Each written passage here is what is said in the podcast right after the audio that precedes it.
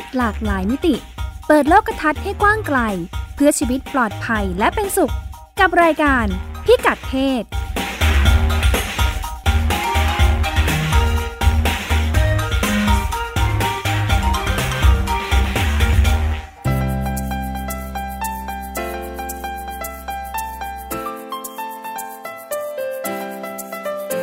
พิกัดเพศวันนี้ติดตามเรื่องเพศหลากหลายมิติกับเราได้ที่นี่ ช่วงเช็คอิน เปิดประเด็นฮอร์โมนเพื่อการข้ามเพศ ถือเป็นสิทธิด้านสุขภาพหรือไม่ เรื่องเพศไม่พลาด พาไปทำความรู้จักกับชุมชนชาว BDSM ในประเทศไทย ที่บอกว่ามีสิ่งที่คนทั่วไปควรเรียนรู้จากกลุ่มที่มีรสนิยมทางเพศแบบซาดิสไมโครคิส และนำไปปรับใช้ในชีวิตคู่ ชมรมพ่อแม่ วัยรุ่นยุคใหม่ใช้แอปพลิเคชันบนมือถือ หาคู่นอนออนไลน์ พ่อแม่จะมีวิธีการจัดการอย่างไรดี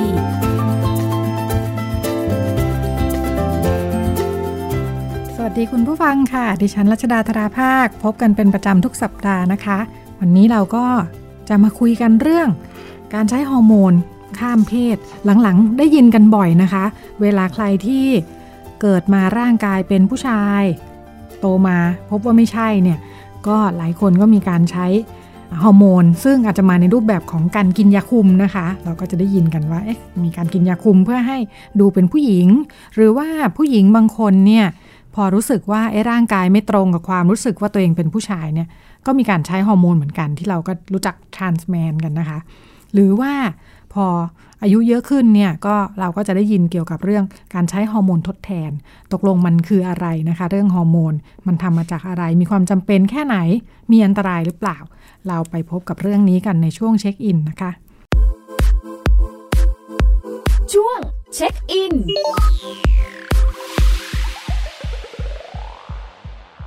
ช่วงเช็คอินเราอยู่กับคุณสุดามั่งมีดีค่ะ สวัสดีค่ะดิฉันน่าสงสัยค่ะฮอร์โมนมันอะไรยังไงแล้วมัน ถูกใช้ยังไงอ่าบ้างค่ะเป็นวันนี้ยาไหมตกลงมันอยู่ในหมวดของการรักษา หรือว่าเพื่ออะไรที่ไม่จำเป็นอ่าวันนี้จะมาดูกันค่ะอืมว่าเป็นยังไงกันบ้างนะคะ เพราะว่าหลังจากมีข่าวว่านักกิจกรรมอิสระเรื่องสิทธิมนุษยชนค่ะ เพื่อคนที่มีความหลากหลายทางเพศ แล้วก็พนักงานบริการค่ะ ได้ไปยื่นหนังสือต่อคณะกรรมการสิทธิมนุษยชนแห่งชาติค่ะ ให้ประสานงานกับกรมราชทัณฑ์ค่ะ เพื่อดำเนินการให้ผู้ต้องขังที่เป็นคนข้ามเพศเนี่ยได้รับสิทธิ์ในการเข้าถึงฮอร์โมนค่ะ อันนี้เป็นข่าวจากเว็บไซต์สนุก .com นะคะ คือว่าทุกวันนี้การรับฮอร์โมนแล้วก็การผ่าตัดแปลงเพศเนี่ยถูกมองว่าเป็นสัญญกรรมเสริมความงามค่ะ ไม่ใช่บริการด้านสุขภาพ ก็ทำให้กระบวนการข้ามเพศ ยังไม่ได้รับการบรรจุในระบบประกันสุขภาพ ซึ่งคุณสิริศักดิ์ชัยเทศ นักกิจกรรมอิสระเรื่องสิทธิมนุษยชนเพื่อคนที่มีความหลากหลายทางเพศ และพนักงานบริการ ก็มองว่า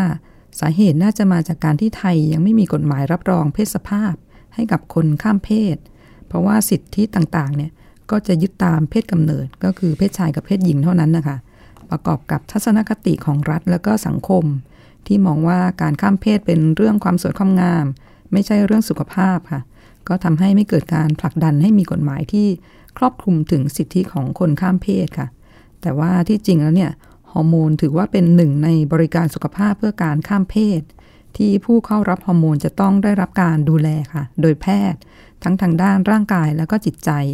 นอกจากนั้นก็ยังมีผลข้างเคียงจากการรับฮอร์โมนนะคะ ที่จำเป็นต้องได้รับการดูแลโดยแพทย์ด้วยค่ะ ก็ยังมีแพทย์หญิงนิตยาพานุภาค พึ่งพาพงศ์หัวหน้าหน่วย prevention ศูนย์วิจัยโรคเอส สภากาชาติไทยค่ะ ก็อธิบายว่าที่ต้องทำให้การให้ฮอร์โมนเพื่อการข้ามเพศเนี่ยเป็นหนึ่งในบริการทางการแพทย์ เพราะว่าการใช้ฮอร์โมนนอกระบบ คือไปซื้อหาฮอร์โมนมากินเองเนี่ยมีโอกาสเกิดอันตรายต่อตัวผู้ใช้ค่ะ เช่น โรคที่เกี่ยวข้องกับหลอดเลือด ไขมันในเลือดที่สูงขึ้น การทำงานของตับที่มากขึ้น แล้วก็การที่ทำให้เกิดเลือดข้นนะคะ เส้นเลือดอุดตัน ซึ่งหลายครั้งจะพบว่าการใช้ฮอร์โมนเองหรือว่า ใช้ตามคำบอกเล่าของคนอื่นเนี่ยมักเป็นการใช้ฮอร์โมนที่เกินขนาดนะคะ กว่าระดับที่ร่างกายต้องการค่ะ ก็นอกจากกลุ่มคนข้ามเพศทั่วไปเนี่ยไม่ได้รับสิทธิ์เข้าถึงฮอร์โมนตามระบบประกันสุขภาพแล้วเนี่ยก็ยังมีคนข้ามเพศอีกกลุ่มค่ะ ที่จำเป็นต้องใช้ฮอร์โมน แต่ก็ขาดโอกาส ก็คือคนข้ามเพศที่เป็นผู้ต้องขังในเรือนจำค่ะ ซึ่งอาจได้รับผลกระทบอย่างรุนแรงถ้าเกิด ขาดฮอร์โมนเป็นเวลานานค่ะ หมายถึงว่าเป็นกลุ่มที่อ่าก่อนที่จะเข้าไปอยู่ในเรือนจำเนี่ยมีการใช้ฮอร์โมนมาก่อนหน้านั้นแล้ว ใช่ค่ะค่ะอืมก็คุณสิริศักดิ์เนี่ยก็เน้นว่าการเข้าถึงฮอร์โมนเนี่ยค่ะคือสิทธิมนุษยชนที่พึงจะได้รับค่ะ เพราะว่าเป็นเรื่องสุขภาพ ร่างกายของเราเนี่ยต้องได้รับการส่งเสริมอะไรที่ทำให้เราหายป่วยหรือว่า มีสุขภาพที่ดีขึ้น ก็เป็นสิทธิมนุษยชนที่เราควรจะได้รับค่ะ ไม่ว่าจะอยู่ในเรือนจำอยู่ในที่ทำงานหรือว่าที่อื่นๆนะคะ อันนี้ก็เป็นสถานการณ์ในประเทศไทยค่ะดูเป็นเป็นการขยับประเด็นอยู่เหมือนกันเนาะใช่จากที่เราค่ะอ่ารับรู้จะรู้สึกว่าแบบเอ๊ะอ่าการใช้ฮอร์โมนดูกลายเป็นเสริมไปพันกับเรื่องความสวยความงามใช่ค่ะ อยากให้ดูดีอะไรอย่างเงี้ยค่ะเอ้ยแต่ที่ฉันคิดว่าน่าสนใจในแง่เวลาอธิบายเรื่องเรื่องความเจ็บป่วยค่ะอ่า มันมีมันมีมิติอยู่นิดนึง คืออาเดิมเลยเนี่ยเข้าใจว่ามีอ่าเรื่องการเรียกว่าอะไรนะ การเป็นการมีความหลากหลายทางเพศเนี่ยค่ะอ่าถูกมองเป็นความเจ็บป่วยในยุคหนึ่งค่ะอ่าทั้งทั่วโลกทำให้ต้องมีการรักษากันอ่าแล้วก็เมื่อสักช่วงที่ผ่านมาเนี่ย นานาชาติก็มีการรับรองว่าอันเนี้ยไม่ใช่ความเจ็บป่วยค่ะอืม เป็นเรื่องที่แบบอ่าคนเกิดมาก็สามารถจะมีความหลากหลาหลากหลายยแล้วก็ได้ไม่ตรงกับเพศกำเนิดค่ะแต่ว่าถ้ามาฟังอย่างที่คุณสุดาเล่าให้ฟังเมื่อกี้เนี่ย ความเจ็บป่วยเนี่ยคือการที่ความรู้สึกของตัวเองเนี่ยไม่ตรงกับเพศกำเนิดอืมที่ค่ะต้องการการรักษาค่ะเป็นการป่วยแต่คนละแบบอืมจากเดิมที่พอเกิดมาเป็นผู้ชาย แล้วพออยากเป็นผู้หญิงแปลอะต้องรักษาให้กลับไปเป็นผู้ชายเนี่ยอ๋อไม่ใช่ไม่ใช่ค่ะใช่ไหมแสดงว่าอันนี้คือเกิดมาเป็นผู้ชายอือฮึ แต่พอบอกตัวเองว่าจริง ๆ ฉันเป็นผู้หญิงเนี่ยค่ะอ่าเพราะฉะนั้นต้องใช้ฮอร์โมนเพื่อรักษาให้เขาได้เป็นเพศที่ตัวเองอืมบอกว่าตัวเองเป็นค่ะอ่าเป็นการรักษาอีกแบบหนึ่งใช่ค่ะมีความมีความสับสนอยู่ก็อันนี้ก็เป็นสถานการณ์ในประเทศไทยนะคะค่ะก็พูดถึงฮอร์โมนกันมาเยอะเลยนะคะ ก็มาดูเรื่องฮอร์โมนกันต่อค่ะ ก็ฮอร์โมนเพศก็คือฮอร์โมนที่สร้างโดยระบบสืบพันธุ์นะคะ ซึ่งแบ่งคร่าวๆก็เป็น 2 กลุ่มนะคะ ก็คือฮอร์โมนเพศชาย แล้วก็ฮอร์โมนเพศหญิงค่ะ อันนี้หมายถึงตามธรรมชาติ ใช่ค่ะ โดยเอสโตรเจนเนี่ยก็เป็นหนึ่งในฮอร์โมนเพศหญิงค่ะ ซึ่งมีหน้าที่สำคัญในการควบคุมลักษณะของเพศหญิงค่ะ เอสโตรเจนมีแบบธรรมชาติด้วยค่ะ ส่วนใหญ่ได้จากพืชเช่นน้ำมะพร้าวค่ะ ซึ่งอันนี้ก็น่าจะรู้จักกันดีนะคะ ซึ่งเอสโตรเจนธรรมชาติเนี่ยก็มีการดูดซึมอาจจะไม่ค่อยดีนักค่ะ แล้วก็ระยะเวลาออกฤทธิ์สั้นค่ะ ก็เลยมีการสังเคราะห์ขึ้นในห้องทดลองค่ะ เพื่อนำมาใช้ทางการแพทย์ค่ะ เช่นทำเป็นยาเม็ดคุมกำคุมกำเนิดค่ะ หรือว่าใช้เป็นฮอร์โมนทดแทนในผู้หญิงวัยทองอะค่ะ อันนี้เป็นฮอร์โมนสังเคราะห์ใช่ค่ะ ก็ถ้าเกิดย้อนหลังไปกว่านั้นนะคะ คือก่อนที่จะมาถึงการสังเคราะห์ยาขึ้นมาเนี่ย สักประมาณ 90 ปีที่แล้วค่ะ นักเคมีในยุโรปเนี่ยเขาสามารถแยกฮอร์โมนเพศหญิงออกมาได้ ก็จากนั้นเวลาล่วงเลยมา 10 กว่าปี หลังจากนั้นในสหรัฐ ก็มีข่าวใหญ่ที่ตกเป็นพาดหัวเลย มีทหารคนหนึ่งวัย 26 ปีจากนิวยอร์กค่ะ เขาข้ามเพศจากชายเป็นหญิงค่ะด้วยการใช้ฮอร์โมน แล้วก็ผ่าตัดแปลงเพศค่ะ โดยก่อนผ่าตัดเนี่ยก็ไปรับการประเมินทางจิตวิทยาอยู่หลายปีค่ะ แล้วก็รับฮอร์โมนเอสโตรเจนค่ะ จากนั้นหมอที่สหรัฐก็เปรยว่า มีหมอที่สวีเดนนะที่ผ่าตัดข้ามเพศอยู่ ผู้ชายคนนี้ก็เลยแบบออกเดินทางไปยุโรปค่ะ แต่ระหว่างทางเนี่ยแวะเยี่ยมญาติที่เดนมาร์กซะก่อน บังเอิญไปเจอหมอที่เดนมาร์กค่ะ หมอเนี่ยก็แบบคุยไปคุยมาก็แบบพร้อมจะผ่าตัดให้ค่ะ ผ่าให้ฟรีด้วยเพราะเป็นการทดลองค่ะ เออคนนี้ก็เลยเออออกัน ก็ไปรับการเห็ผ่านแก่ตัดของฟรีเนาะค่ะอันอันที่ตั้งใจจะไปนั่นจะคืไปอสวีหมอเดนมีค่ะฝีมือใช่ไหมไปสวีเดนมาจะเจเยี่ยอมของญาติฟรีเอาตรงนี้เลจอขอยงฟรีค่ะค่ะ เอาเลยค่ะผ่าตัดออกมาเรียบร้อย เป็นข่าวใหญ่ค่ะ ตกลงอืมมีความเสี่ยงสำเร็จอะไรไหมเนี่ยสำเร็จค่ะเรียบร้อยค่ะ ยอมไปเป็นหนูทดลองให้เขาใช่เนาะค่ะอืมเออค่ะก็หมอพอเป็นข่าวขึ้นมาเนี่ยค่ะ หมอที่เดนมาร์กคนนี้ก็แบบได้รับจดหมายจากทั่วโลกเลยค่ะ สนใจจะไปผ่าตัดบ้างค่ะมอันนี้คือเป็นครั้งแรกค่ะ ใช่ค่ะ เรียกว่าเป็นครั้งแรกของโลกเลยเหรอค่ะ ประมาณนั้นอืค่ะมค่ะ ก็ในส่วนของหมอที่สหรัฐค่ะพอเห็นข่าวผ่าตัดข้ามเพศเนี่ยที่เดนมาร์กก็คิดว่าถ้ายุโรปทำได้สหรัฐก็ต้องทำได้ค่ะ เพราะว่ามีทีมผู้เชี่ยวชาญแบบพร้อมดูแลคนข้ามเพศไม่ว่าจะเป็นแพทย์ด้านต่อมไร้ท่อ นักจิตวิทยา ผู้เชี่ยวชาญระบบปัสสาวะ แล้วก็แพทย์ศัลยกรรมพลาสติกค่ะ เขาก็เลยเปิดคลินิกอัตลักษณ์ทางเพศค่ะ เมื่อปี 2509 ค่ะ ก็ถือเป็นคลินิกสำหรับคนข้ามเพศคลินิกแรกค่ะ โดยคลินิกนี้จะให้ผู้ที่ข้ามเพศนะคะ ผู้ที่จะข้ามเพศนะคะ แต่งตัวตามเพศที่ต้องการเป็นเวลา 2 ปีก่อนค่ะ แล้วก็ต้องผ่านการประเมินทางจิตวิทยาค่ะ ก่อนเริ่ม take ฮอร์โมนค่ะ แล้วก็เข้ารับการผ่าตัดค่ะ ก็ในส่วนของฮอร์โมนที่จะทำให้มีลักษณะของเพศชายนะคะ ก็คือแอนโดรสเตอโรนค่ะ ออกเสียงลำบากครับ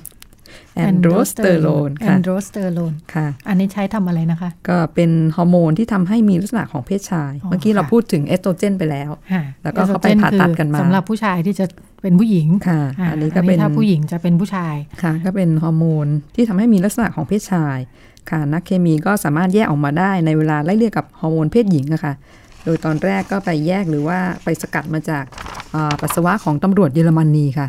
จากนั้นนักวิทยาศาสตร์เนเธอร์แลนด์ค่ะ ก็สกัดแล้วก็แยกเทสโทสเตอโรนค่ะ ซึ่งเป็นฮอร์โมนเพศชายชนิดหนึ่งที่ออกฤทธิ์มากกว่า ได้มาจากอัณฑะวัวค่ะ แล้วก็ตั้งชื่อว่าเนี่ยค่ะ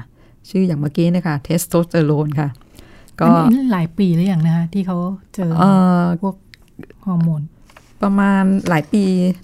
นานแล้วค่ะก็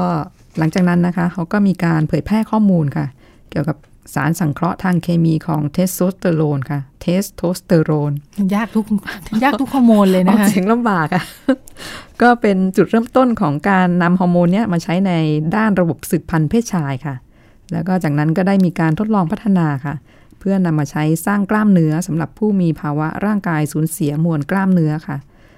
แต่ก็ได้มีการนำฮอร์โมนเนี่ยไปใช้เป็นยาโด๊ปในกีฬา แล้วก็วงการที่ต้องการสร้างกล้ามเนื้อค่ะ เพราะว่าเทสโทสเตอโรนเนี่ยเป็นฮอร์โมนเสริมสร้างค่ะทำให้มีการไหลเวียนของแบบกระแสเลือดทำให้เนื้อเยื่อได้รับออกซิเจน แล้วก็อาหารได้ดีค่ะ กระตุ้นการสร้างโปรตีนค่ะ แต่ก็มีผลข้างเคียงที่อันตรายนะคะ เช่น ความดันโลหิตสูง อาจจะเป็นโรคตับ อาจจะมีบุตรยาก แล้วก็อารมณ์ฉุนเฉียว แล้วก็ก้าวร้าวได้นะคะ ถ้าเกิดนำไปใช้ในเพศหญิงก็จะทำให้มีเสียงห้าว มีรูปร่างเหมือนผู้ชายค่ะ ก็การค้นคว้าวิจัยก็ดำเนินต่อมาค่ะ จนถึงประมาณ 30 ปีที่แล้ว ก็มีแผ่นเจลแบบแปะเนี่ยค่ะเพื่อใช้กับผู้ที่มีฮอร์โมนเพศชายต่ำอะค่ะก็ตอนแรกมีใช้กันในสหรัฐค่ะ จากนั้นก็ขยายไปประเทศอื่น แล้วก็มีการพัฒนาไปสู่รูปแบบอื่นๆค่ะ ซึ่งแต่ละชนิดก็จะมีความสามารถในการดูดซับยานะคะแตกต่างกันออกไปค่ะ ก็ในส่วนของการเลือกใช้ก็ขึ้นอยู่กับความเหมาะสมของแต่ละบุคคลค่ะ แล้วก็การพิจารณาของหมอค่ะ เพราะว่าถ้าเกิดใช้ฮอร์โมนมากเกินไปเนี่ย จะทำให้ตับไตทำงานหนักค่ะ ก็ไม่ดีต่อสุขภาพค่ะ การใช้แผ่นแปะนี่ก็หลักการเดียวกับอุปกรณ์คุมกำเนิดใช่ค่ะที่ในกลุ่มฮอร์โมนนอกจากที่เป็นการกินวิธีกินแล้วก็จะมีอะไรนะกลุ่มกลุ่มยาฝังสอดอะไรนะสอดใต้ผิวหนังนะคะแล้วก็แผ่นแปะกลุ่มกำเนิด ซึ่งก็เป็นกลุ่มเป็นเป็นวิธีที่จะรับฮอร์โมนเข้าร่างกายใช่ค่ะ จริง ๆ แล้วหลายคนไม่ไม่รู้ว่าการการที่จะข้ามเพศเนี่ยอ่ามันไม่ใช่แค่ผ่าตัดเนาะะจะต้องมีการใช้ฮอร์โมน แล้วก็การข้ามจากเพศหนึ่งไปอีกเพศหนึ่งเนี่ยผ่าตัดแล้วก็ไม่ได้ทำให้คุณสามารถร่างกายมันไม่ได้สร้างฮอร์โมนขึ้นเองเพราะฉะนั้นก็ต้องมีการใช้ฮอร์โมนอย่างต่อเนื่องใช่ค่ะไปตลอดชีวิตสำหรับการข้ามเพศที่ทำให้มีประเด็นเรื่องอพอเป็นผู้ต้องขังแล้วไม่สามารถจะใช้ฮอร์โมนได้อย่างต่อเนื่องค่ะ ก็น่าสนใจไว้คงมีรายละเอียดมาติดตามกันนะคะค่ะ ก็เป็นช่วงเช็คอินนะคะ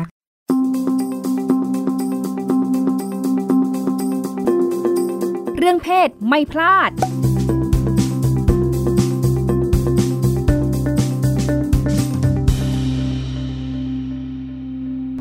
ในยุคข้อมูลข่าวสารแล้วก็สื่อออนไลน์นะคะ โดยเฉพาะ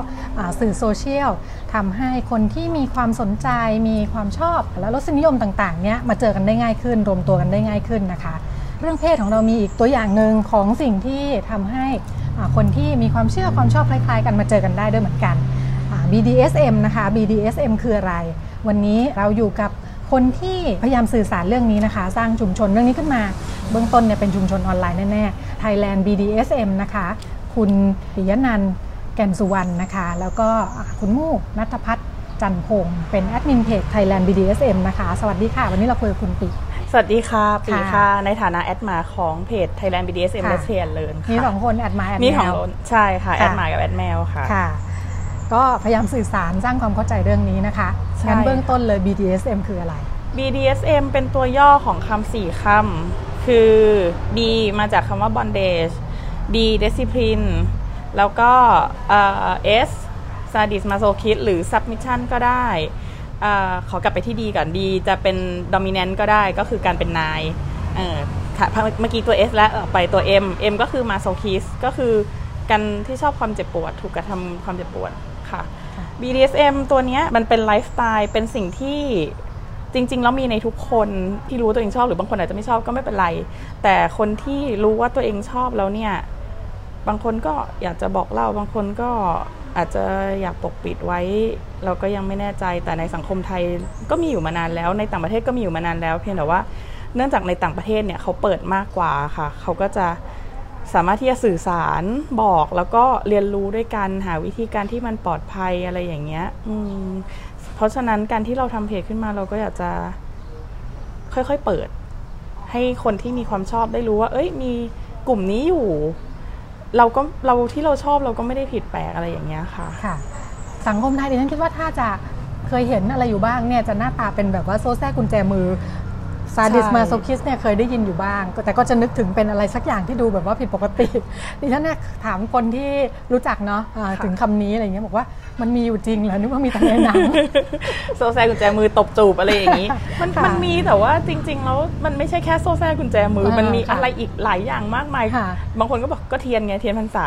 มันมีมากกว่าเดี๋ยวนั้ภานษาเยอะนค่ะมันค่ะคือมันเราเห็นมีทั้มันงฉาบฉวยมากนะใช่เราก็ไม่เข้าใจมันเลยใช่คือเราไม่เข้าใจมันเลยว่าคืออะไร เวลาที่เราเห็นเราก็จะแบบเอ้ยคนนี้ซาดิสไม่มันไม่ได้ซาดิสบางคนที่เขาชอบเจ็บ มันไม่ใช่ซาดิสเราก็จะเถียงอยู่ในใจว่า เอ้ยค่ะเขาเป็นมาโซอ่าฮะ เป็นอีกแบบหนึมันงมีรายละเอียดใช่อะไรมากกว่านั้นค่เราก็จะพูดด้วยคำสั้น ๆ ที่เราไม่ค่อยเข้าใจใช่เพื่อเหมารวมว่าเป็นอะไรสักอย่างที่เราไม่เข้าใจช่ใช่พอเห็นโซแซก็เอาแล้วเอ้ยค่ะอีนี่ชอบบางคนเขาก็มีคนที่ชอบเป็นเป็น fetish เป็น scarf fetish คือชอบหมายถึถูงกมัดด้วยผ้าพันคอค่ะแค่ผ้าพันคอนิ่มๆนี่แหละ มันค่ะไม่ได้ถึงขนาดโซ่แซกุญแจมือเลไม่จะบอกว่าเป็นความรุนแรงไหมไม่จำเป็นมันก็แสดงว่าไม่จำเป็น ใช่ใช่ไม่จำเป็นค่ะชอบสัมผัสนิ่มๆก็ชอบอยู่ในสัมผัสหมวดนิ่มๆแต่อ่าถูกมัดแต่ถูกพันธนาการ ก็ค่ะมันก็อยู่ในหมวด BDSM เหมือนกันค่ะ ประมาณนั้นนะคะอืมที่มาจุดเริ่มต้นที่เรามาทำเพจแล้วก็อยากจะสื่อสารเรื่องนี้ คือปิกับพี่มู่อยู่ในสังคมของ BDSM มาก็ 6 ปี 7 ปีแล้วอะค่ะ แล้วก็เราก็ได้เห็นได้เจอคนเยอะแยะมากมาย มีทั้งคนที่ดีคนที่ไม่ดี คนที่ให้ความรู้ได้คนที่เอาความรู้จากไหน ก็ไม่รู้ที่มันเป็นความรู้ผิดๆมา พอเราอยู่ในสังคมนี้นานๆ คนเขาก็จะเห็นว่า เอ้ย คนนี้มีผลงานมีการเพลย์จริง ๆ แล้วก็คนเขาก็จะเข้ามาถามเราว่า เอ้ย วิธีการเพลย์แบบนี้มันเป็นยังไงหรือสิ่งที่เขาชอบมันคืออะไร มันเป็นตัวตนยังไงของเขา เขาก็จะเข้ามาถามเรา ซึ่งทุกวันทุกวันเนี่ยเข้ามาถามกันเรื่อยๆๆซึ่งมันคือคำถามเดิมคำตอบเดิม ก็เลยรู้สึกว่าทำเป็นกลุ่มหรือเป็นเพจดีกว่าไหมเพื่อที่จะเอาข้อมูลอันเนี้ยไปไปวางใส่ไว้ให้ ราะว่าบางทีเวลาส่งลิงก์ภาษาอังกฤษไปให้เขาก็บอกอ่านไม่ออก แปลไม่ได้ค่ะก็เป็นข้อจำกัด ใช่ก็เป็นข้อขงสังคมจำกัดไทยที่จะรับรู้ใช่ค่ะ เพราะฉะนั้นพอเราเอาไปแปลเอาหรือเขียนจากประสบการณ์ของเราวางในเพจ เราสามารถบอกได้ว่าอ๋อไปอ่านเรื่องนี้สิอ๋อคุณอาจจะเป็นแบบนี้คุณลองไปค้นหาตัวเองจากบทความนี้ดูก่อนนะ แล้วเราค่อยกลับมาคุยกันว่าในรายละเอียดว่ามันใช่คุณไหมอะไรอย่างเงี้ยค่ะ แล้วก็อีกอย่างหนึ่งคือ ด้วยความที่เราอยู่มานานเราเห็นเรื่อง ทั้งดีและไม่ดี ซึ่งไอ้เรื่องไม่ดีเนี่ยมันก็ค่อนข้างร้ายแรง เราก็เลยอยากจะเป็นกระบอกเสียง เพื่อเตือนคนที่อยู่ในสังคมอยู่แล้ว หรือคนที่กำลังจะเข้ามาใหม่ว่า มันมีคนที่ไม่ดีเหมือนกันนะ มีคนที่เขาแสวงหาผลประโยชน์ หรือเขาเป็นมิจฉาชีพที่อยู่ในสังคมนี้ก็อยากจะเตือนเพื่อที่จะได้ไม่ต้องเกิดความผิดพลาดซ้ำอีกอะค่ะค่ะอ่าเพจนี้เพิ่งเปิดได้สักประมาณเพจ เวอร์ชันแรสื่อสารค่ะเวอร์ชันแรกเปิดเมื่อเดือนตุลาเมื่อปีที่แล้วค่ะค่ะแล้วก็โดน report จนปิดไปสองรอบสามรอบไม่แน่ใจว่า ไปทำให้ใครเขาผิดใจหรืออะไรยังไงจนกระทั่งเริ่มอยู่ตัวตั้งแต่เวอร์ชัน4 เวอร์ชัน4 คือเวอร์ชันปัจจุบันตอนเนี้ยค่ะ ที่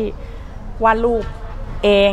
เขียน content เอง เพราะว่าถ้าเอารูปประกอบมาจากในเน็ต จะโดน report แล้วโดนปิดในทันทีค่ะก็เลยวาดรูปเองให้มันไม่สุ่มเสี่ยงเป็นออกแนวการ์ตูนแนวน่ารักอะไรอย่างเงี้ยค่ะอืม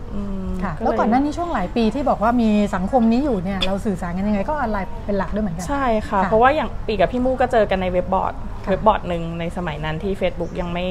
ยังไม่เข้ามาค่ะ แล้วส่วนใหญ่รุ่นรุ่นเก่าๆรุ่นบุกเบิกในอดีตเขาก็เจอกันจากเว็บบอร์ด แล้วเขาก็รวมกลุ่มกัน แล้วก็มาเจอกันทำกิจกรรม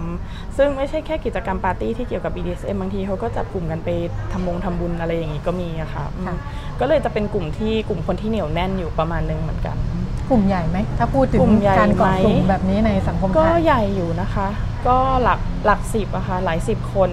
แล้วยิ่งสมัยนี้พอมันมีเรื่อง social media เข้ามา ชาวต่างชาติที่เขาอยู่ในไทยที่เขามีไลฟ์สไตล์แนวนี้ ก็มาเจอกับกลุ่มคนไทย ตอนนี้มันก็เลยกลายเป็นกลุ่มที่ใหญ่ใหญ่กว่าเดิมอะค่ะ แล้วก็โชคดีที่พอพอเป็นกลุ่มใหญ่กว่าเดิมก็สามารถที่จะแชร์ knowledge กันได้เอ่อเราก็ได้เรียนรู้จากประสบการณ์ของเขาอะไรอย่างนี้ด้วยอะค่ะค่ะ มีทุกช่วงวัย มีทุกช่วงวัยค่ะ ตั้งแต่เด็กจนถึงแก่ก็ 60 70 ก็ยังคงมีอยู่นะคะ เพราะว่ามันเหมือนมันเป็น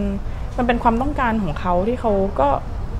ไม่สามารถละทิ้งได้มันคือความสุขอะอืมประมาณนั้นนะคะค่ะ อย่างที่คุยไปเนอะว่าเวลาสังคมไทยนึกถึงแล้วก็ไม่ค่อยเข้าใจมันเนี่ยเราจะเข้าใจอยู่บ้างเล็กๆน้อยๆเราก็รู้สึกว่าโรคจิต แล้วก็เดินหนีดีกว่าโรคจิตอะไรอย่างเงี้ยใช่ เวลามันเป็นการรับรู้ของคนไทยที่พอมีอะไรแตกต่าง ฉันจะปฏิเสธในทันที ฉันจะบอกว่า เอ้ย อันเนี้ยมันไม่เหมือนฉัน มันจะต้องเป็นโรค มันจะต้องเป็นโรคจิต แต่สำหรับปีเองสำหรับหลาย ๆ คนในในเนี้ย ก็จะบอกว่ามันไม่ใช่อะมันเป็นไลฟ์สไตล์แล้วโดยเฉพาะอย่างยิ่งปีรู้สึกว่าคือจากการปรึกษากับจิตแพทย์เคยเคยปรึกษามาแล้วนะคะ จิตแพทย์ก็บอกว่ามันไม่ใช่โรคจิต เพราะว่าคุณสามารถที่จะเลือกได้นี่ว่าคุณจะทำหรือคุณจะไม่ทำถ้าเป็นโรคจิตมันคืออาการป่วย คุณเลือกที่จะไม่ป่วยได้ไหมล่ะควบคุมตัวเองไม่ได้ใช่ควบคุมตัวเองไม่ได้ คุณถ้าเป็นโรคจิตเภทคุณไม่สามารถที่จะห้ามตัวเองไม่ให้ไปทำร้ายคนได้ แต่อันเนี้ยคุณเลือกได้ว่าคุณจะ ทำร้ายคุณจะตกลงกับคนคนนี้เพื่อทำร้ายเขาได้นี่นาอประมาณนี้ค่ะ เพราะฉะนั้นก็เลยค้านนะค้านมากๆว่าถ้าจะบอกว่าคนคนนี้ที่ชอบ BDSM เป็นโรคจิตเนี่ย อยากจะให้ให้ลองเปลี่ยนมุมมองใหม่ว่า เอ้ย เขาไม่เคยไปทำร้ายคนอื่น เขาไม่เคยเอาโซ่แทรกกุญแจมือไปบังคับให้คนอื่นมาทำเลยประมาณนี้ค่ะ BDSM เนี่ยความหมายของมันเนี่ยครอบคลุมเรื่อง อาคำว่าซาดิสกับมาโซคิสอยู่ด้วย ใช่ค่ะ แต่สังคมไทยก็จะรู้จักซาดิสและมาโซคิสเป็นหลัก จริงๆ มันครอบคลุมความความความใช่ความหมายค่ะไหมมันมันครอบคลุมคือต้องบอกว่า SM เป็นกลุ่มย่อยของ BDSM คือ BDSM เนี่ย หลักใหญ่ใจความของมันก็คือการยินยอมพร้อมใจ มีการตกลงกัน เพราะฉะนั้นแล้วคนที่ชอบ S คือคนที่เป็นซาดิสชอบทำร้ายคนอื่น คนที่เป็นมาโซ คนที่ชอบถูกคนอื่นทำร้าย ถ้ามีความยินยอมพร้อมใจคุณอยู่ในกลุ่มของ BDSM แต่ถ้าคุณอยากจะทำร้ายคนอื่นโดยที่ไม่มีการยินยอมพร้อมใจเริ่มไปผิดกฎหมายแล้ว อันนั้นเขาจะเรียกว่าเป็น unhealthy BDSM อืมก็คือไม่เป็นไม่ไม่ได้รับการยอมรับอะค่ะแสดงว่าอ่าเรื่องความปลอดภัยดูเป็นคำสำคัญเหมือนกัใช่ค่ะ เป็นหนึ่งในหัวใจ เพราะว่า BDSM สามหลักที่สำคัญที่สุดคือ safe ความปลอดภัย เซน ความมีสติ แล้วก็ consensual คือความยินยอมอะค่ะ สามอย่างนี้ที่สำคัญที่สุดของ BDSM ค่ะ แต่เราก็ก็เห็นข่าวเนาะมีข่าวบางทีที่แบบอืมใช่เจ็บเจ็บตายเสียชีวิตใช่แล้วก็ใช่ใช่มีร่องรอยที่ให้เห็นว่าอาจจะเป็นกลุ่มเอ่อที่มีเรื่องเพศสัมพันธ์ในลักษณะที่มีการอ่าลักษณะนี้ใช่แล้วก็อันตรายใช่ค่ะเพราะว่าคือด้วยความที่มันก็จะกลับไปจุดเริ่มต้นว่า พอเรามีความชอบที่แตกต่าง มันกลายเป็นโรคจิตไม่กล้าเปิดเผย ไม่กล้าศึกษา พอไม่กล้าพอไม่กล้าศึกษา ไม่กล้าออกมาหาข้อมูล แอบชอบอยู่เงียบๆไปทำกันอยู่เงียบๆกลายเป็นว่าคราวเนี้ยไม่ได้รับข้อมูลจากคนอื่นว่า เอ้ยทำแบบเนี้ยมันไม่ปลอดภัยอันตรายทำแบบนี้ดีกว่าไหมอืมอย่างเงี้ยค่ะค่ะพอพอไม่พอไม่ได้ออกไปหาข้อมูลก็เกิดอุบัติเหตุ ไปรัดคอกันจนขาดอากาศหายใจตายหรืออะไรอย่างเงี้ย ก็มีค่ะยอมรับว่ามีอืมค่ะอืมค่ะทำให้เห็นเรื่องความสำคัญของการต้องเปิดหาความรู้เนอะใช่เออมันค่ะเป็นเรื่องของต้เปิดความเพื่อรู้เพื่อสื่อค่ะสารให้ความรู้เขาค่ะ ในเอ่องานของ Thailand BDSM พูดถึงเรื่องเลสเบี้ยนด้วย ใช่ค่ะ คือด้วยความที่เราสองคนเป็นเป็นเลสเบี้ยน จริงๆที่มู่เป็นไบ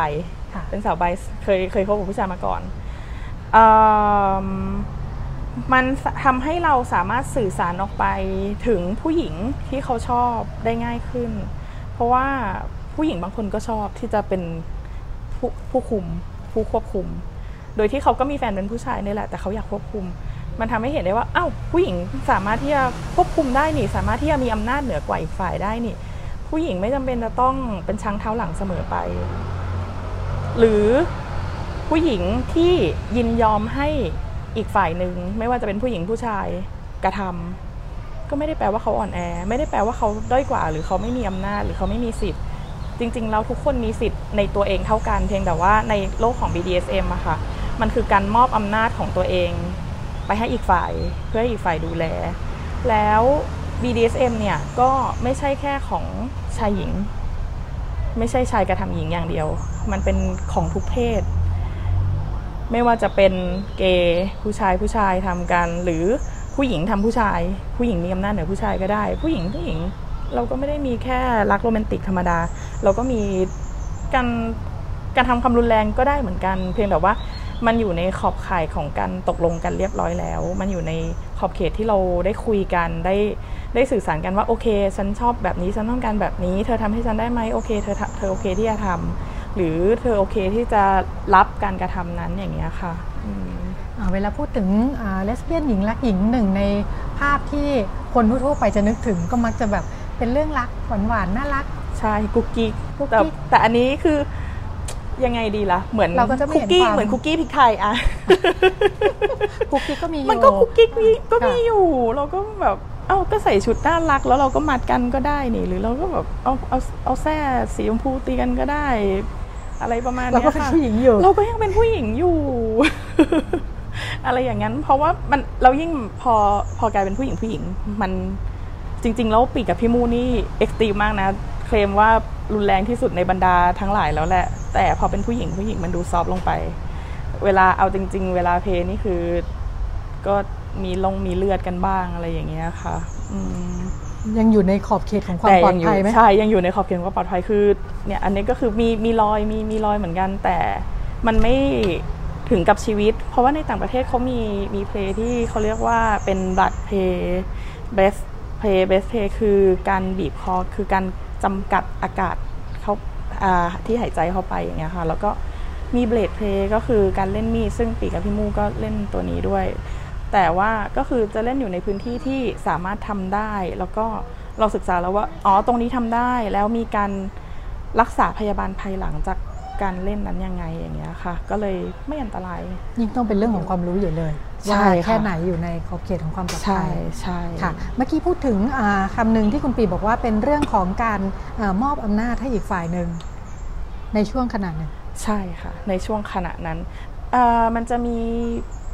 ไลฟ์สไตล์ที่เขาเรียกว่า 24/7 อันนั้นคือมอบให้ตลอด 24 ชั่วโมง 7 วันตลอดปีตลอดชาติ อันนั้นคือเขาจะเป็นนายทาสที่ ทำการ commit กันแล้วตกลงกันแล้ว แต่ของปีกับพี่มู่เนี่ยจะจะจะเรียกว่า 24/7 ขอเรียกเป็น 23/6ละกัน คือยังมีไลฟ์สไตล์ที่แบบก็เป็นเป็นคนปกติทั่วไป ปีไม่ได้ยอมพี่มูซะทีเดียวมีตีกันบ้างทะเลาะกันบ้างอะไรอย่างเงี้ยค่ะ แต่ณเวลาที่เราตกลงจะเพกันปีก็จะมอบอำนาจให้พี่มูยอม ให้เขาเป็นคนที่ดูแลความปลอดภัยในชีวิตเรา เพราะว่าเราตกลงกันแล้วว่า อันนี้โอเค อันนี้ไม่โอเค แล้วเรามีความเชื่อใจว่า คือความเชื่อใจมันไม่ได้เกิดจากเราฝ่ายเดียว มันเกิดจากเขาที่ผ่านมาที่เขาทำให้เห็นด้วยว่า เขาสามารถที่จะอยู่ในขอบเขตที่เรากำหนดได้อย่างเงี้ยค่ะคำว่าเพลที่พูดถึงแทนคำว่าเพศสัมพันธ์เนาะมันไม่ใช่เพศสัมพันธ์ซะทีเดียวเพลงของ BDSM มันคือตั้งแต่เริ่ม ตั้งแต่เริ่มเราแต่คนบางคนก็ปิดตาหรืออะไรอย่างเงี้ยคือเริ่มรับบทบาทนั้นๆนะคะ มันคือการเพลย์พอในในช่วงระหว่างที่เพลย์ก็คือมีกิจกรรมนั่นนี่นู่น ถามว่า BDSM จบด้วยเพศสัมพันธ์เสมอไปไหมก็ไม่ ไม่ได้จบด้วยการสดใสเสมอไปบางคนอาจจะไม่ใช่เรื่องเพศก็ได้ ใช่ค่ะจะไม่ใช่เรื่องเพศ บางคนยังไงดีล่ะ แค่มัด แค่มัดจนถึงจุดหนึ่งเขาก็สามารถที่จะถึงจุดสุดยอดได้ หรือบางคนถูกตีก็สามารถที่จะถึงจุดสุดยอดได้อย่างเงี้ยค่ะค่ะ แต่ว่าเหมือนอย่างนั้นมันเรียกเพศสัมพันธ์ไหมสงสัยมากเลยคือมันไม่มีการสอดใส่ไงเราอยากรู้อยากรู้คำนิยามของคำว่าเพศสัมพันธ์ เพราะว่าอ่าถ้าถ้าถ้าคนสองคนที่เอาเพศมามาคู่กันมันคือการมีการมีความสัมพันธ์เออนั่นมันคือรากศัพท์ของคำว่าเพศสัมพันธ์เนาะแต่เราไม่ได้มีการสอดใส่ค่ะก็ความหมายกว้างเนาะเป็นเรื่องเพศเป็นเรื่อง เป็นคำว่าเพศสัมพันธ์ในความหมายที่ค่อนข้างกว้างใช่ค่ะ แต่ไม่ไม่ไม่มี intercourse ละกันไม่มีการสอดใส่เท่าที่ฟังเหมือนข้อดีคือมันทำให้เกิดการพูดคุยกันเนาะว่าแค่ไหน แม้แต่เรื่องช่วงเวลาจะแค่ขณะหนึ่งในช่วงที่เพลงหรือว่า หรือจะตลอดจะยาวๆใช่ตลอดเวลาก็ได้ หรือบางคนก็แบบอาจจะขอเวลาสักสองสามวันอะไรอย่างเงี้ยขอเป็นอย่างนี้ไปตลอดขอเป็นทาสไปตลอด ขอเป็นนายไปตลอดอะไรอย่างเงี้ยครับ ขออมันยู่ในแบบภาวะโมเมนต์แบบใช่รู้สึกแบบมีอำนาจสักสองวันได้ไหมเธอใช่อะไรอย่างใช่งี้ไหมใช่มีอำนาจแบบอำนาจที่สุดสูงที่สุดแล้วอะไรอย่างเงี้ยค่ะอืมซึ่งอ่าน่าจะเป็นผลดีต่อความสัมพันธ์เนาะการที่มากคุยแล้วก็ตกลงกัน ใช่ค่ะ แล้วมันมีผลดี อันนี้คือจากการหาข้อมูลมาแล้วนะคะเอ่อเขามีจิตแพทย์ที่ศึกษาในเรื่องเกี่ยวกับ BDSM ปรากฏว่าคนที่มีไลฟ์สไตล์แบบ BDSM เนี่ย มีสภาวะสุขภาพทางจิตที่ดีกว่าคนธรรมดาทั่วไป เพราะหนึ่งเขาได้สื่อสารเขาได้บอกสิ่งที่เขาต้องการสองกิจกรรม BDSM คือการปลดปล่อยของเขา จะเครียดจากงานจะเครียดจากสังคม จะเครียดจากอะไรมา พอมาตรงนี้ได้ปลดปล่อย ได้เป็นในสิ่งที่ตัวเองอยากเป็น เพราะอยู่ในสังคมเราไม่สามารถเป็นสิ่งนี้ที่ตัวเองอยากเป็นได้ทั้งหมด มันโลเพล ใช่เป็นบทบาทสมมุติใช่ค่ะ พออยู่ตรงเนี้ยเราสามารถเป็นอะไรก็ได้ อยากจะเป็นคนที่มีอำนาจสูงที่สุด เราอยากจะเป็นหมาเราอยากจะเป็นแมว อยากจะไปอ้อนอยากจะไปเอาตัวถูไถกับเขาอะไรอย่างเงี้ย เราทำได้ อยู่ดีๆคือเราไม่สามารถที่จะเดินถนนไปแล้วอยู่ดีๆเอาหัวไปไถคนที่เราชอบได้เนาะคนที่เราแอบชอบอะไรอย่างเงี้ยอันนั้นแต่อยู่ตรงเนี้ยโรคจิตนะใช่อันนั้นอัอันนนั้นั้นนมันจะกลายเป็นโรคจิตเป็นการละเมิดคนอื่น แล้วถึงจะแค่เอาหัวไปถูไถก็เถอะแต่อยู่ตรงเนี้ยที่มันผ่านการยินยอมแล้วการคุยกันแล้ว มันสามารถทำได้มันได้มันมันก็เลยปลดปล่อยอย่างเงี้ยค่ะอืมเป็นสิ่งที่คนทั่วไปถึงจะไม่ได้อยู่ในกลุ่ม BDSM เอาไปใช้ได้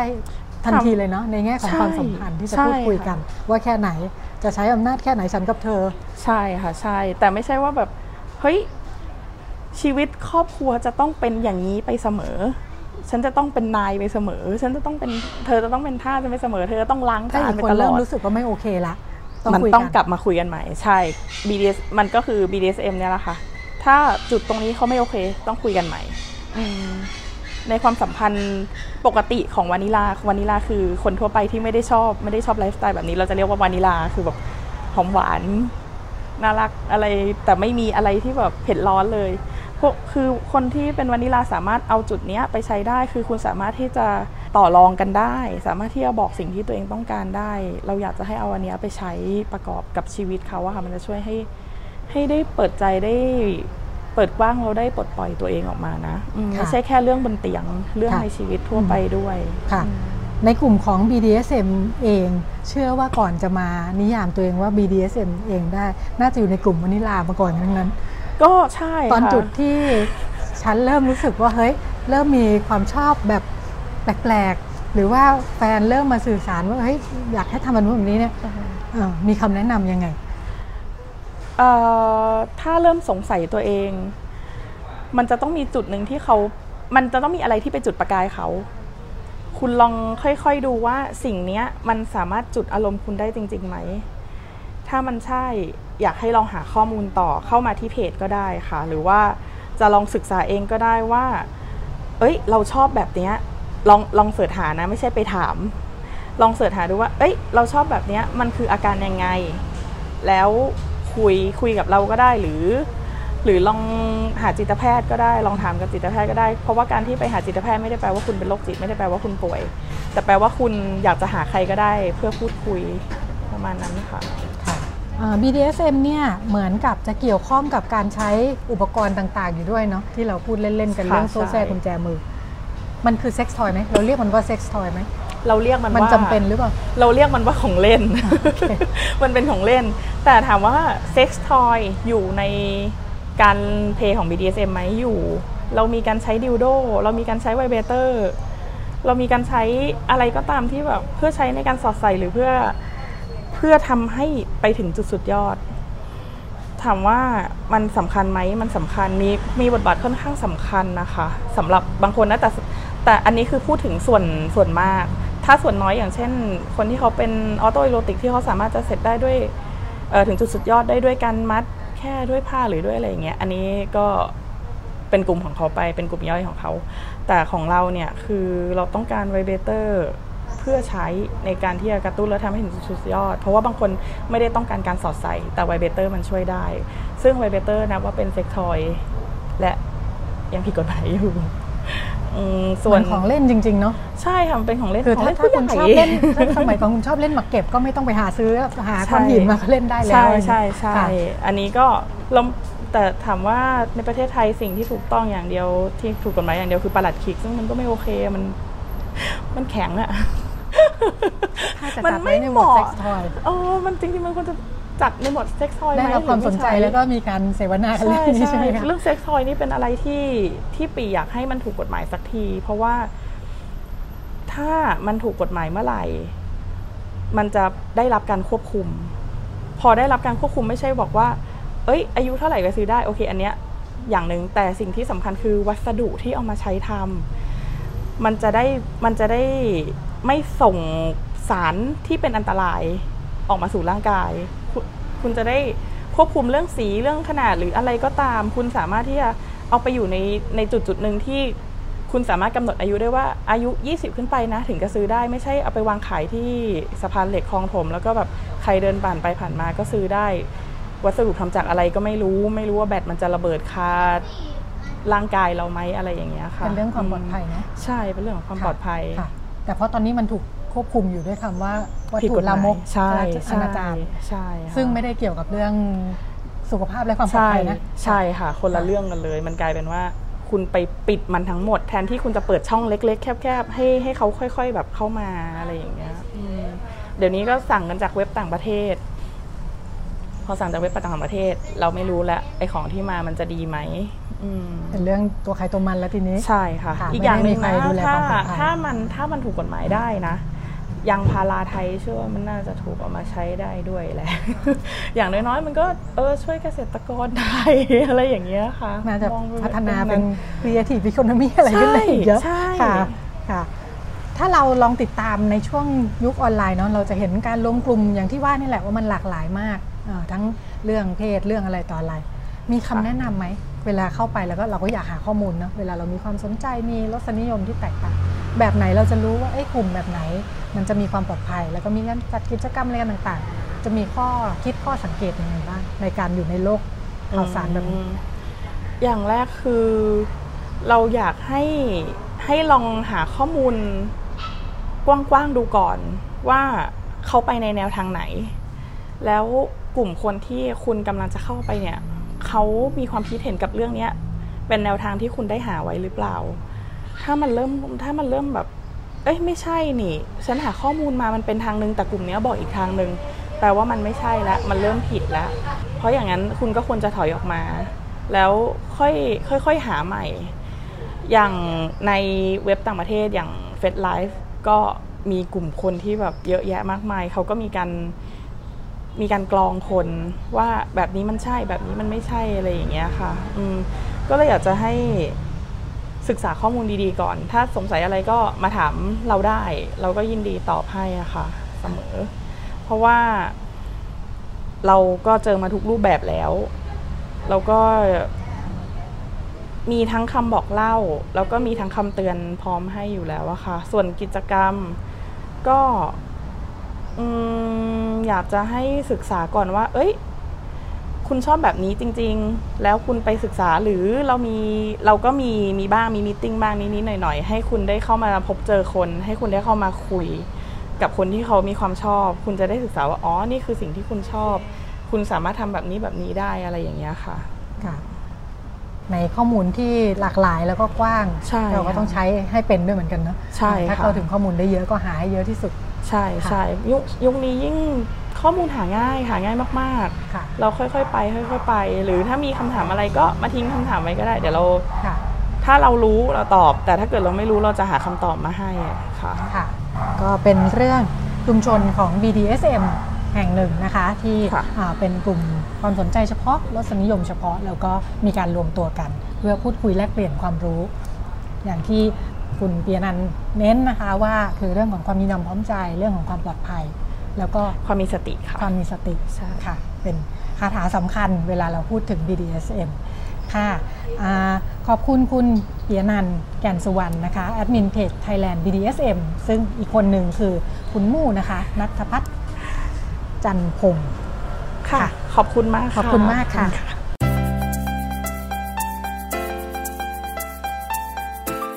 ช่วงชมรมพ่อแม่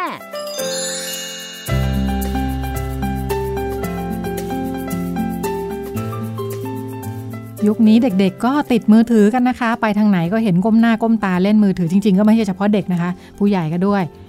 เวลาลูกเล่นมือถือเนี่ยค่ะ คุณพ่อคุณแม่หันไปอยากคุยกับลูกบ้างลูกก็ไม่ค่อยเงยหน้าขึ้นมาเลยนะคะ แต่คุณพ่อคุณแม่รู้ไหมคะว่าลูกๆกำลังดูอะไรอยู่ ทราบไหมคะว่าเด็กจำนวนหนึ่งเนี่ยสิ่งที่เขาใช้อยู่อาจจะเป็นแอปพลิเคชัน ซึ่งเขาสามารถหาเพื่อนใหม่ๆ หรือแม้กระทั่งหาคู่นอนนะคะ ไม่ว่าจะเป็นเด็กผู้หญิงหรือเด็กผู้ชายหรือแม้แต่ เพศเดียวกันเอง คุณพ่อคุณแม่จะดูแลเรื่องนี้รับมือเรื่องนี้กันยังไงดีนะคะ วันนี้เราคุยกับคุณยุทธนาชิดเอื้อ พยาบาลประจำคลินิกวัยรุ่น โรงพยาบาลสุขสำราญจังหวัดระนองค่ะ มีเพื่อนบ้านมาเล่าให้ฟังค่ะ ว่าเล่นแอปพลิเคชันหนึ่ง ซึ่งเป็นแอปพลิเคชันหาคู่นอนของกลุ่มเกย์แล้วไปเจอรูปลูกของดิฉัน ซึ่งเขาอยู่แค่มอต้นเองค่ะ ดิฉันตกใจมากทำยังไงดีคะ สำหรับประเด็นนี้เนี่ย ผมส่วนตัวมองว่าเริ่มแรกคงจะต้องผู้ปกครองเนี่ย ถ้าได้รับข่าวสารมาอาจบางทีอาจจะต้องอตรวจสอบที่มาที่ไปของข่าวสารก่อนนะครับ ว่าที่ได้มาเนี่ยเป็น account ของเขาจริงหรือเปล่า เพราะว่าเดี๋ยวนี้คือโซเชียลมีเดียเนี่ย ในเรื่องของการเข้าถึงข้อมูลเนี่ย มันมีคนหลาย ๆ คนที่สามารถสามารถปลอมแปลง account ได้ เพราะฉะนั้นคือสิ่งแรกคือเราก็ต้อง ให้ชัวร์หรือว่าให้เกิดความแน่ใจก่อนนะครับว่าแอคเคาที่สมัครหรือว่าโชว์อยู่เนี่ยเป็นของลูกเราเองหรือเปล่า การการที่เราจะรู้ว่ามันเป็นอของลูกเราเองหรือไม่ อันนี้ก็ต้องมีกลวิธี เริ่มต้นอาจจะต้องด้วยวิธีการคืออคุยกับลูกถามอ้อมๆหรือว่าพูดคุยให้สนิทก่อนนะครับ ว่าเออถ้าเกิดว่ามีกรณีแบบเนี้ยลูกเคยรู้จักไหม เออแล้วก็เนี่ยมีเพื่อนหรือว่ายกตัวอย่างแบบเทียบเคียงว่าคนอื่นๆที่เคยรู้จักเนี่ยเขามีแบบเนี้ยลูกเคยทำหรือเปล่า เหตุผลเพราะว่าถ้าเกิดจะถามตรงๆจ้งๆไปกรณีแบบเนี้ยครับ มักจะไม่ได้คำตอบที่จริง ๆ แต่จะเป็นคำตอบที่เชื่อได้ว่าลูกจะเลือกที่จะตอบในสิ่งที่ผู้ปกครองสบายใจ เพราะฉะนั้นการที่อยากจะรู้ว่าแอคเคาท์ที่เขาได้ที่เขา โชว์อยู่หรือว่าเป็นนักเพื่อนอยู่เนี่ยครับอันนี้จะต้องตรวจสอบก่อน แล้วก็เพื่อให้ได้ความชัดเจนจริง ๆ ก็คืออาจจะต้องเอ่อใช้วิธีการใช้ความไว้วางใจที่จะพูดคุยกับเขาแล้วหลังจากนั้นก็คือค่อยตะล่อมตะล่อมในการที่จะคุยครับ ค่ะอันนี้คือในระยะที่หนึ่งแต่ว่าทีนี้ถ้าเกิดว่าผู้ปกครองเจอแล้วว่าเป็นลูกจริงๆอันนี้คืออย่างที่เอ่อที่ถามมาใช่ไหมครับว่าเป็นลูกจริง ๆ หรือเปล่าเนี่ย เราจะมีวิธีการจัดการยังไง ถ้าเกิดว่าเป็นเป็นเด็กใช่ไหมครับที่ที่ที่เข้าไปทำนัดคุยหรือว่ามีพฤติกรรมแบบนั้นจริงๆ อันนี้คือ ก็คงจะต้องต่อเนื่องมาจากสเต็ปเมื่อกี้นะครับ ถ้าเกิดว่าได้รู้แล้วว่าเป็นลูกเนี่ยมีการนัดในแอปในกลุ่มนั้นจริง ๆ เนี่ยครับ สิ่งแรกต้องต้องมีก่อนคือผู้ปกครองต้องตั้งสติก่อนนะ เพราะว่าหลายต่อหลายครั้งเนี่ยที่ที่เจอเหตุการณ์คือ เมื่อผู้ปกครองรู้ความจริงที่ลูกเองเนี่ยทำในสิ่งที่มันเกินที่ตัวตัวผู้ปกครองเองจะจะคาดการณ์ไม่ได้เนี่ย ก็จะโมโหโกรธ แล้วก็จะใช้อารมณ์ในการพูด ซึ่งจริงๆ แล้วเด็กวัยรุ่นในการที่จะพูดเรื่องลักษณะที่มันเป็นประเด็นที่เขาไม่อยากจะเปิดเผยตัวเองเนี่ย การที่จะพูดคุยโดยวิธีการที่มีอารมณ์นำเหตุผลเนี่ย จะไม่ได้ความจริงนะครับ เพราะฉะนั้นคืออาจจะต้องตั้งสติก่อน และให้เข้าใจก่อนว่า ประเด็นนี้คือประเด็นที่ละเอียดอ่อนสำหรับเขานะครับ และมากกว่านั้นคือต้องการความเข้าใจก่อนว่าวัยรุ่นคือวัยที่ต้องการการปลดปล่อยมันคือความเปลี่ยนแปลงของร่างกายและอารมณ์ฮอร์โมน เพราะฉะนั้นการต้องการการเปลี่ยนแปลงไอการปลดปล่อยของเขาจากความเปลี่ยนแปลงเนี่ยสิ่งสำคัญที่ต้องมีคือเขาอาจจะต้องหาวิธีการหรือทิศทางหรือ แนวทางที่จะเขาเองจะได้ปลดปล่อยตามความรู้สึกของเขานะครับ เพราะฉะนั้นผู้ปกครองต้องเข้าใจธรรมชาติของวัยรุ่นก่อนนะครับ แล้วก็ค่อยพูดคุยแล้วก็แนะนำในสิ่งที่เอ่อจำเป็นสำหรับเขานั่นคือการที่ใช้ใช้โซเชียลมีเดียหรือว่าแอปพลิเคชันต่างๆ เนี่ย โดยบอกตัวตนกับเขาเนี่ยมันจะทำให้เกิดโทษมากกว่าประโยชน์ โดยเฉพาะการเข้าถึงข้อมูลเบื้องต้นของเด็กคนคนนั้นนะครับ ยกตัวอย่างเช่นข้อมูลไอดีข้อมูลเลขประจำตัว หรือว่าข้อมูลชื่อนามสกุลที่ถูกต้องอย่างนี้ครับมันจะมีผลกับตัวเขาเองได้ในอนาคตแล้วที่ชัดเจนมากกว่านั้นคือ ในการใช้ชีวิตต่อไปในอนาคตเนี่ยถ้าเกิดว่าในขณะที่วัยรุ่นเองเนี่ยยังอายุน้อย มีคลิปหลุดมีข้อความหรือมีอะไรอย่างเงี้ยหลุดออกมา มันจะทำให้เกิดประวัติที่ที่ไม่ดีต่อตัวเขาได้ เพราะฉะนั้นคือในระยะแรกของการพูดคุยของผู้ปกครอง ต้องเน้นย้ำในส่วนที่เป็นผลเสีย และก็พูดคุยด้วยความใจเย็นมีสติของผู้ปกครองก่อน แล้วก็สะท้อนทานให้เห็นครับว่าเออมันจะเกิดอะไรตามมาได้บ้าง ผมเชื่อว่าถ้าผู้ปกครองมีสติแล้วก็ใช้ความรู้สึกเย็นๆในการพูดคุยกับลูกเนี่ย สิ่งที่จะได้คือเขาก็จะเปิดใจแล้วก็ให้ความร่วมมือในการที่ผู้ปกครองจะขอความร่วมมือว่าอย่าทำอีก หรือว่าอย่าให้เกิดเหตุการณ์แบบนั้นอีก นอกจากนั้นผู้ปกครองเมื่อรู้แล้วว่าลูกทำแบบนั้นจริงๆเนี่ยต้องเข้าใจว่านี่คือไอรุ่นครับอันนี้ เขาเขาก็อาจจะมีพฤติกรรมที่เกิดการลดเลียนแบบหรือไปได้ยินมาจากไหนหรือไปเห็นในสื่อที่ไหนที่ทำให้เกิดความต้องการที่จะระบายความเป็นวัยรุ่นของเขาออกมาครับ มารู้ความจริงว่าลูกใช้แอปนี้จริงค่ะ ซึ่งเป็นแอปสำหรับกลุ่มเกย์ซะด้วย แสดงว่าลูกเนี่ยชอบเพศเดียวกันใช่ไหมคะ คุณแม่ทำใจยากจังเลยค่ะทำยังไงดีคะ มีความซับซ้อนในเรื่องราวขึ้นมาอีกระดับหนึ่งก็คือว่า ถ้าเป็นแอปพลิเคชันที่มีความเฉพาะกลุ่มนะครับ LGBT หรือว่ากลุ่มเพศทางเลือกโดยเฉพาะเนี่ย สิ่งที่ผู้ปกครองต้องทำความเข้าใจอย่างหนึ่งก่อนว่าณนะช่วงเวลานี้คือมันมีความเปลี่ยนผ่านของยุคสมัยไปพอสมควร เพราะฉะนั้นสิ่งที่ผู้ปกครองต้องทำความเข้าใจก่อนคือ ถ้าลูกมีมีพฤติกรรมทางเพศหรือว่าหรือว่าการแสดงออกซึ่งเพศสภาพเนี่ยเป็นกลุ่มเพศทางเลือกแล้วเนี่ย ผมค่อนข้างมั่นใจว่าผู้ปกครองน่าจะดูออก ดูพฤติการของลูกออกมาตั้งแต่ไหนแต่ไรแล้วเพราะเด็กๆจะคล่องค่อยโตอยู่กับผู้ปกครองใช่ไหมครับ เพราะฉะนั้นเชื่อว่าผู้ปกครองน่าจะน่าจะเห็นถึงความเปลี่ยนแปลงอะไรอย่างเงี้ยมามาในระดับหนึ่งแล้ว เอ่อน้อยน้อยเคสมากนะครับ จากประสบการณ์ที่ที่เจอมาเนี่ยแต่น้อยครั้งมากที่ผู้ผู้ปกครองจะดูไม่ออกว่า ลูกเนี่ยมีเพศสภาพหรือมีความต้องการอย่างไรแต่น้อยครั้งมากนี่ครับ แต่ว่ามันก็จะไม่ได้เยอะมาก นี่ถ้ากรณีที่ไม่รู้เลย อันนี้ไม่รู้เลยคือผู้ปกครองเองต้องอาจจะต้องกลับมาทบทวนตัวเองและมากกว่านั้นคือเปิดใจยอมรับว่า ณเวลานี้คือช่วงเวลาที่มีความเปลี่ยนแปลงของยุคสังคม แล้วก็สิ่งที่เกิดขึ้นณช่วงปัจจุบันเนี่ยมันเป็นทำให้เกิดการยอมรับในสังคมได้มากขึ้น นะครับอันนี้คือคิดว่าผู้ปกครองเองต้องทำความเข้าใจในจุดนี้ แต่ในขณะเดียวกันคือเพศสภาพจะเป็นอย่างไร ไม่สำคัญว่า ผู้ปกครองจะสะท้อนให้ลูกต่อไปได้ว่าเขาจะเป็นคนดีแล้วก็เลือกสิ่งที่ถูกต้องอย่างไร อันนี้คือสิ่งที่เป็นหัวใจสำคัญมากกว่า เพราะว่าสิ่งที่เจอมาก็คือเมื่อเจอเหตุการณ์แบบนี้ผู้ปกครองจะบแอนแล้วก็ไม่ยอมรับได้มากกว่านั้นก็คือจะให้ วิธีการที่บอกกับลูกเนี่ย เป็นเป็นวิธีการที่ไม่สามารถใช้ได้จริงคือ ให้ลูกหยุดพฤติกรรมให้ลูกปรับเปลี่ยนแล้วก็แล้วก็กักขังหรือว่าเออไม่ให้หนทางที่เปิดโอกาสให้ลูกได้แสดงความรู้สึกบ้างเนี่ย มันจะเป็นสิ่งที่จะทำให้เกิดสิ่งร้ายๆตามมาคือลูกอาจจะมีพฤติกรรมที่รุนแรงมากขึ้น หรือว่าที่มากกว่านั้นคืออาจจะไม่เปิดใจที่จะพูดคุยเวลาที่เจอปัญหาอื่นๆอีกเลย นะครับ เพราะฉะนั้นอย่างกรณีที่มาจับได้ทีหลังว่าลูกเป็นยังไงหรืออะไรยังไงเนี่ยครับสิ่งสำคัญคือการ support ของผู้ปกครองจะจำเป็นจะต้องมีให้เกิดขึ้นนะครับ แล้วก็มากกว่านั้นคือผู้ปกครองเองอะจะต้องให้แนวทางที่ถูกต้องกับเด็กเองว่าจะต้องวางตัวอย่างไรให้ถูกต้องครับ นอกจากเรื่องของเพศสภาพแล้ว ก็ยังเป็นห่วงเรื่องของสุขภาพของลูกด้วยค่ะ คือมันเป็นเลเวลที่ต่อจากเรื่องราวเมื่อสักครู่นะครับ ถ้าเกิดว่าลูกเนี่ยได้ได้มีการใช้แอปพลิเคชันที่นัดมีอะไรกับเพศเดียวกันในผู้ปกครองรู้ อ่า สิ่งแรกอย่างที่บอกคือเรามีสติผู้ปกครองมีสติแล้ว ตรวจสอบข้อมูลแล้วว่าจริงหรือไม่จริง พูดคุยกับลูกด้วยความเข้าอกเข้าใจในระดับหนึ่งแล้วนะครับ ถ้าเป็นเลเวลที่หนึ่งคือ ลูกมีการใช้แอปพลิเคชันจริง เรารู้เพศสภาพและความต้องการทางความรู้สึกของลูกจริง ๆ อันนี้คือวิธีการคือดูแลแบบ first แบบดูแลด้วยความรู้สึกเป็นห่วง แล้วก็ให้คำปรึกษาให้ลูกได้เปิดใจแล้วเราก็ต้องเปิดใจที่จะพูดคุยกับลูก แต่ถ้าไปอีก step หนึ่งคือลูกไปขั้นไกลกว่านี้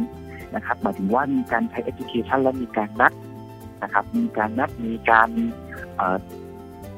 แอบไปนอนด้วยการแอบไปทำพฤติกรรมอะไรอย่างนั้น ที่เกิดขึ้นแล้วทำให้เกิดความเสี่ยงทางเพศได้แล้วเนี่ยสิ่งที่ผู้ปกครองต้องมีคือ ต้องพาลูกไปสู่กระบวนการตรวจเพื่อ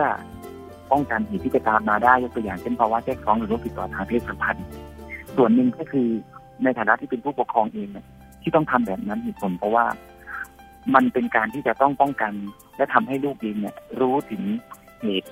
รู้ถึงปัญหาที่ตัวเองได้กระทำลงไปอาจจะด้วยความไม่ตั้งใจ หรือว่าด้วยความคึกคะนองในวัยรุ่น สิ่งที่ผู้ปกครองจะต้องทำคือไปแก้ปัญหาตรงที่ step ที่มัน advance ขึ้น คือหมายถึงว่าถ้ามีภาวะแทรกซ้อนก็อาจจะต้องสู่กระบวนการรักษาไปสู่การกระบวนการติดตามนะครับ ซึ่งในช่วงของการติดตาม หรือว่าการยกตัวอย่างเช่นในเรื่องของการตรวจเลือดอย่างนี้ครับ มันจะต้องมีช่วงวินโดว์พีเรียดคือระยะเวลาของการติดตามซ้ำซึ่งช่วงนี้แหละเชื่อได้ว่าเด็กวัยรุ่นเองหรือว่าตัวลูกเองเนี่ย จะต้องอยู่ด้วยความไม่สบายอกสบายใจแล้วนี่คือนี่คือช่วงโอกาสที่ผู้ปกครองเองจะเข้าไปสู่การพูดคุย และก็ให้บทเรียนและให้คำแนะนำกับลูกในทางที่ถูกต้องนะครับ ช่วงเวลานี้คือช่วงที่สามารถจับและให้กลวิธีที่ถูกต้องกับลูกได้เนื่องจากว่าเราพบว่านะครับเด็กวัยรุ่นที่ประสบช่วงอยู่ระหว่างการติดตามผลเนี่ยเขาจะมีความวิตกกังวลมากเลยว่าเขาจะเป็นยังไง ว่าเขาจะเจอโรคไหมว่าเขาจะมีปัญหาด้านสุขภาพหรือภาวะแทรกซ้อนอะไรไหมในช่วงนี้แหละครับ ถ้าผู้ปกครองเปิดใจยอมรับเรื่องราวที่เกิดขึ้นได้เนี่ยผู้ปกครองเดินเข้าไปหา แล้วพูดคุยด้วยทำความเข้าใจและทำให้ลูกได้รู้สึกว่า ลูกเองอยู่ในความดูแลของผู้ปกครองนะ และท่านมีอะไรบวกกับผู้ปกครองได้อย่างนี้ครับ มันจะเป็นการทำวิกฤตให้เป็นโอกาสกับผู้ปกครองได้ครับ อย่างกรณีนี้คุณแม่เป็นคนรับรู้เป็นคนแรก วิธีการจัดการควรที่จะคุยกับลูกแค่คนเดียว หรือว่าจะสื่อสารให้กับคนในครอบครัวได้รับรู้ด้วยคะสำหรับสำหรับประเด็นการรับทราบของคนในครอบครัวเนี่ยนะครับสำหรับผมเองผมมองเป็นสองส่วนด้วยกัน ส่วนแรกคือประเมินก่อน ถ้าเกิดว่าในครอบครัวเนี่ยอยากเป็นผู้ปกครองที่เป็นแบบโอเพนไมล์ มีอะไรก็มักจะนั่งคุยกันพูดคุยกันในครอบครัวอย่างนี้ครับถ้าเป็นลักษณะนี้คือสามารถพูดคุยได้นะครับสามารถบอกได้ว่าเหตุการณ์มันเป็นอะไรแต่อย่าเพิ่งบอกกันตรงๆก่อนนะฮะอาจจะยกสถานการณ์เทียบเทียนหรือยกตัวอย่างบ้านโน้นหรือยกดูจากข่าวแล้วมันเป็นอย่างนี้ถามทัศนคติกว้างๆก่อนว่า คนในครอบครัวเราคิดยังไงถ้าผู้ปกครองแบบแม่รู้นะฮะเออเนี่ยเด็กบ้านหลังนั้นก็มีแบบเหตุนี้อย่างนี้นะ เออเนี่ยในเหตุการณ์ข่าวนั้นเป็นแบบนี้แบบนี้ พ่อคิดว่ายังไงบ้าง ยายคิดว่ายังไงบ้างอะไรเงี้ยครับ เพื่อทราบทัศนคติและความรู้สึกต่อเหตุการณ์ที่น่าจะเกิดขึ้นก่อนนะครับ เพื่อเป็นการประเมินสถานการณ์ในเบื้องต้นก่อน หลังจากนั้นถ้าเกิดว่าที่บ้านรับทราบจากที่เราที่บ้านพูดคุยหลังจากที่เราประเมินไปในเบื้องต้นแล้วเนี่ย และได้คำตอบที่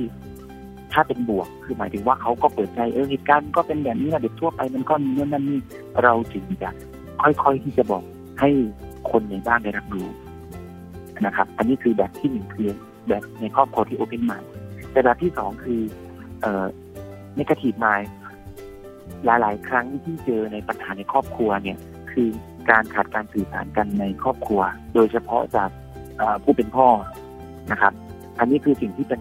ปัญหาในระดับหนึ่งเลยเพราะว่าผู้เป็นพ่อย่อมจะคาดหวังว่าลูกชายเองเนี่ย ก็จะต้องเป็นคนที่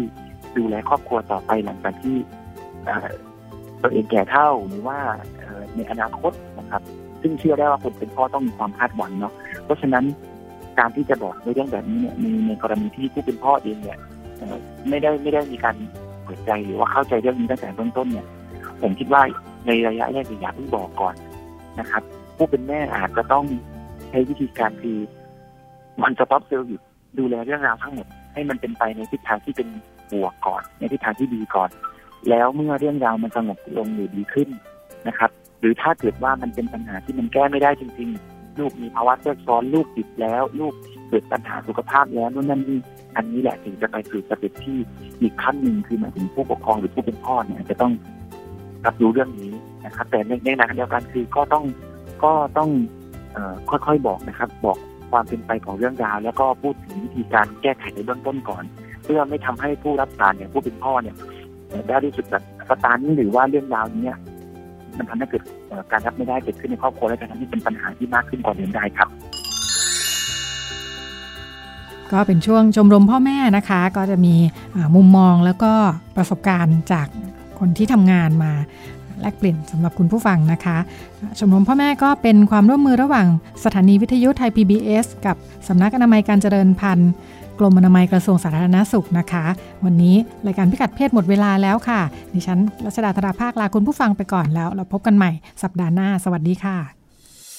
ติดตามรับฟังรายการย้อนหลังได้ที่เว็บไซต์และแอปพลิเคชันไทย PBS Radio ไทย PBS ดิจิทัล Radio วิทยุข่าวสารสาระ เพื่อสาธารณะและสังคม